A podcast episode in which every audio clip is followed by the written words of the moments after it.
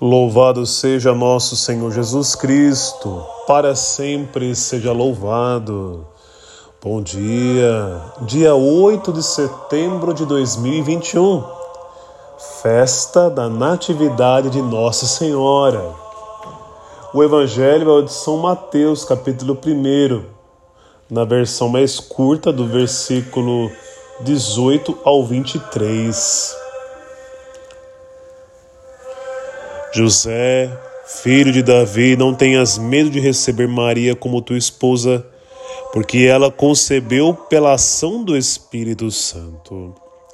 Ela dará à luz um filho e tu lhe darás o nome de Jesus, pois ele vai salvar o seu povo dos seus pecados. Amados irmãos, após o feriado prolongado da independência, retomamos o minuto do Evangelho e começamos bem com a festa da Natividade de Nossa Senhora. Após nove meses da celebração da Imaculada Conceição, a Igreja celebra o nascimento de Maria, Mãe do Senhor. O Evangelho de hoje traz a origem de Jesus. Este Evangelho destaca a descendência de Jesus Cristo como herdeiro da estirpe de Davi e membro do povo de Deus. Deus agiu na história e na plenitude dos tempos enviou seu filho, o qual o fez rei e senhor não somente de Israel, mas de todo o universo. Com o nascimento de Cristo, o tempo do abandono, como diz o profeta Miqueias, cessou e Deus voltou a caminhar com seu povo para lhe trazer a paz.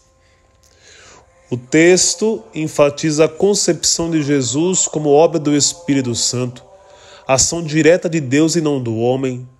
Esse menino que nasce de Maria não é simplesmente um descendente, mas o próprio Deus que se fez nosso irmão e assumiu a nossa natureza e é parte desse povo. Nele se cumprem as promessas de Deus. A natividade de Maria nos recorda que essa salvação chegou até nós por meio de Maria. O Pai, ao criá-la e trazê-la ao mundo, já preparava a nossa salvação. A festa de hoje nos faz pensar em nossas próprias origens. Qual é a sua origem? Qual é a história da sua família? Neste mundo onde é, pouco se valoriza a história, a descendência, não seria importante descobrir, valorizar tudo isto? A natividade também nos faz refletir sobre a missão, o sentido que Deus colocou em nossas vidas. Qual o sentido das nossas vidas? Qual a nossa missão?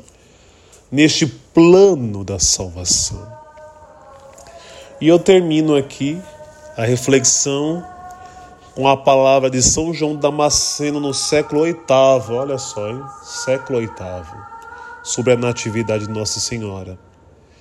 Que a criação inteira se alegre, festeje e cante a natividade de uma santa mulher, porque ela gerou para o mundo um tesouro imperecível de bondade, e porque ela, o Criador mudou toda a natureza humana em um estado melhor. São João Damasceno, século VIII.